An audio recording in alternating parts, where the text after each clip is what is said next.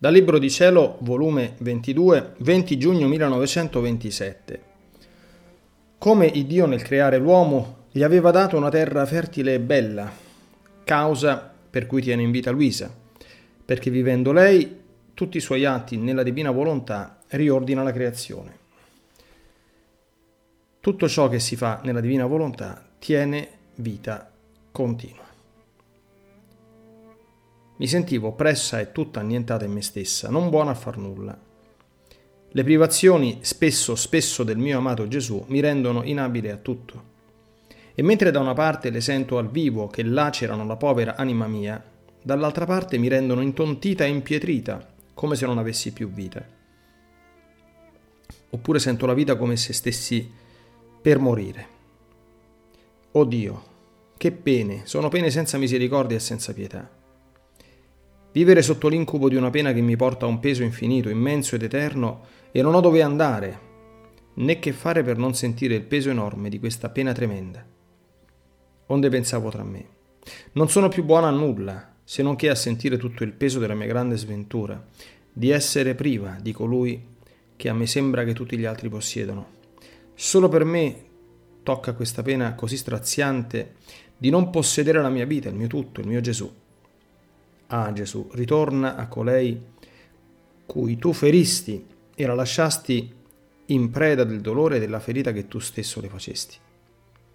E poi a che pro tenermi in vita quando non sono buona a fare più nulla? Ma mentre sfogavo il mio dolore e il mio sommo bene, Gesù si è mosso nel mio interno e stringendomi tutto a sé mi ha detto, Figlia mia, la terra creata da Dio fertile e bella, con un sole fulgidissimo che la illumina ed allieta, divenne piena di spine, tutta pietrosa per il peccato.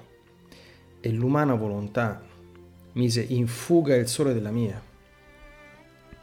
E dense tenebre la coprirono ed io tengo, la tengo in vita e ti tengo in vita perché devi togliere tutte le pietre dalla terra e renderla fertile di nuovo.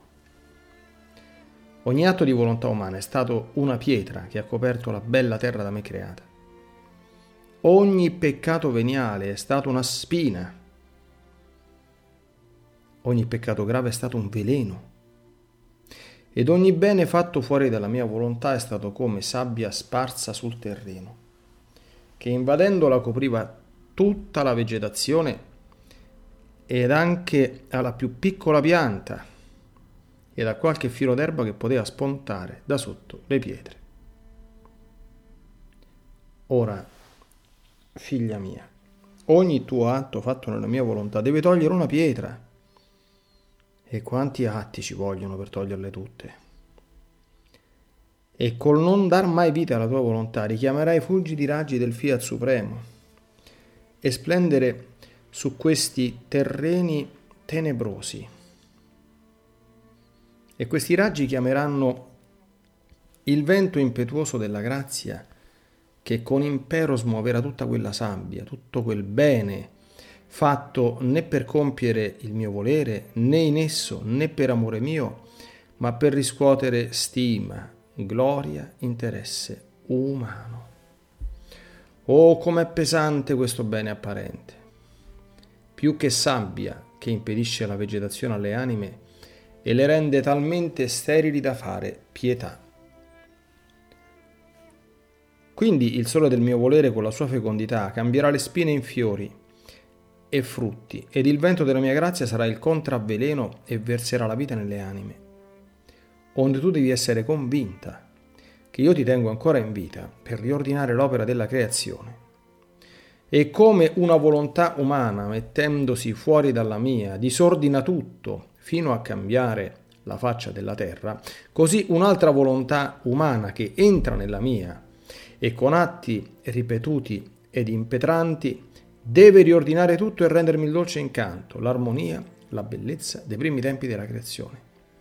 Non senti in te quanto è largo il tuo campo e come riandando nell'Eden terrestre, dove il mio volere divino festeggiò quei primi atti dell'uomo, Godevano insieme la terra fertile e bella che le aveva dato, chiamo te per vincolare quei primi atti e per farti seguire tutti i terreni invasi dalla volontà umana, affinché abbracciando tutti i tempi insieme aiuti a togliere le spine, le pietre, la sabbia che l'umano volere ha ridotto da far pietà.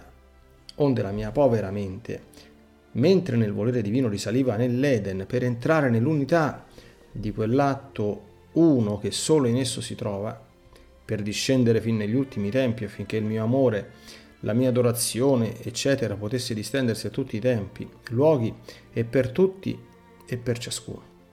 Ma mentre ciò pensavo e facevo, dicevo fra me, quanti spropositi sto dicendo negli ultimi tempi.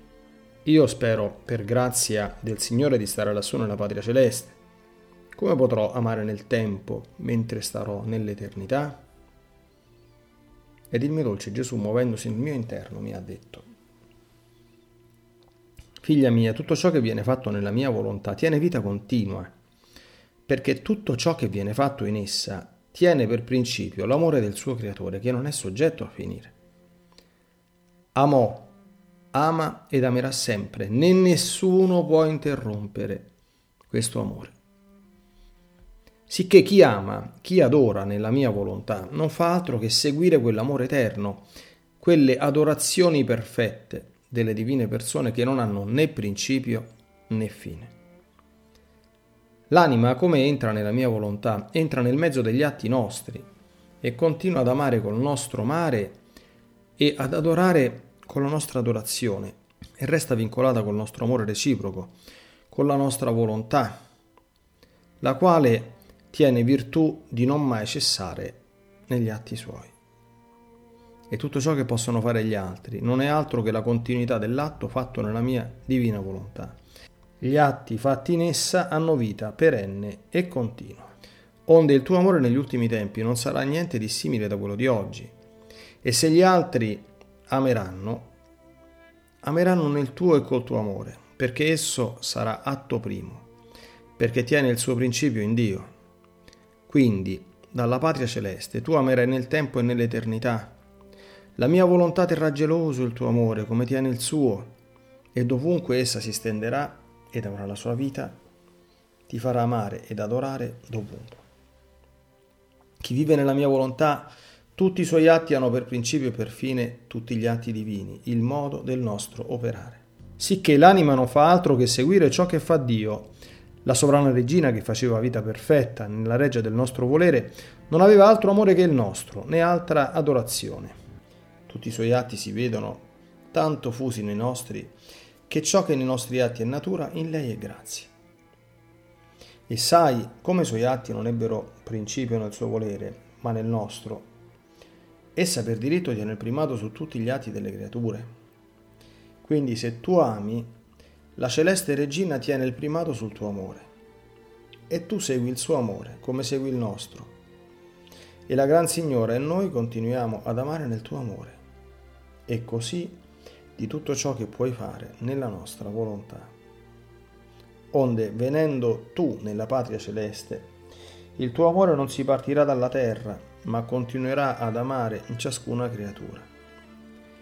Perciò il mio fiat divino, fin da ora, ti fa stendere il tuo amore nel passato, nel presente e nel futuro, per darti il diritto che il tuo amore si stendesse ovunque ed in tutti i tempi, e mai cessa di amare.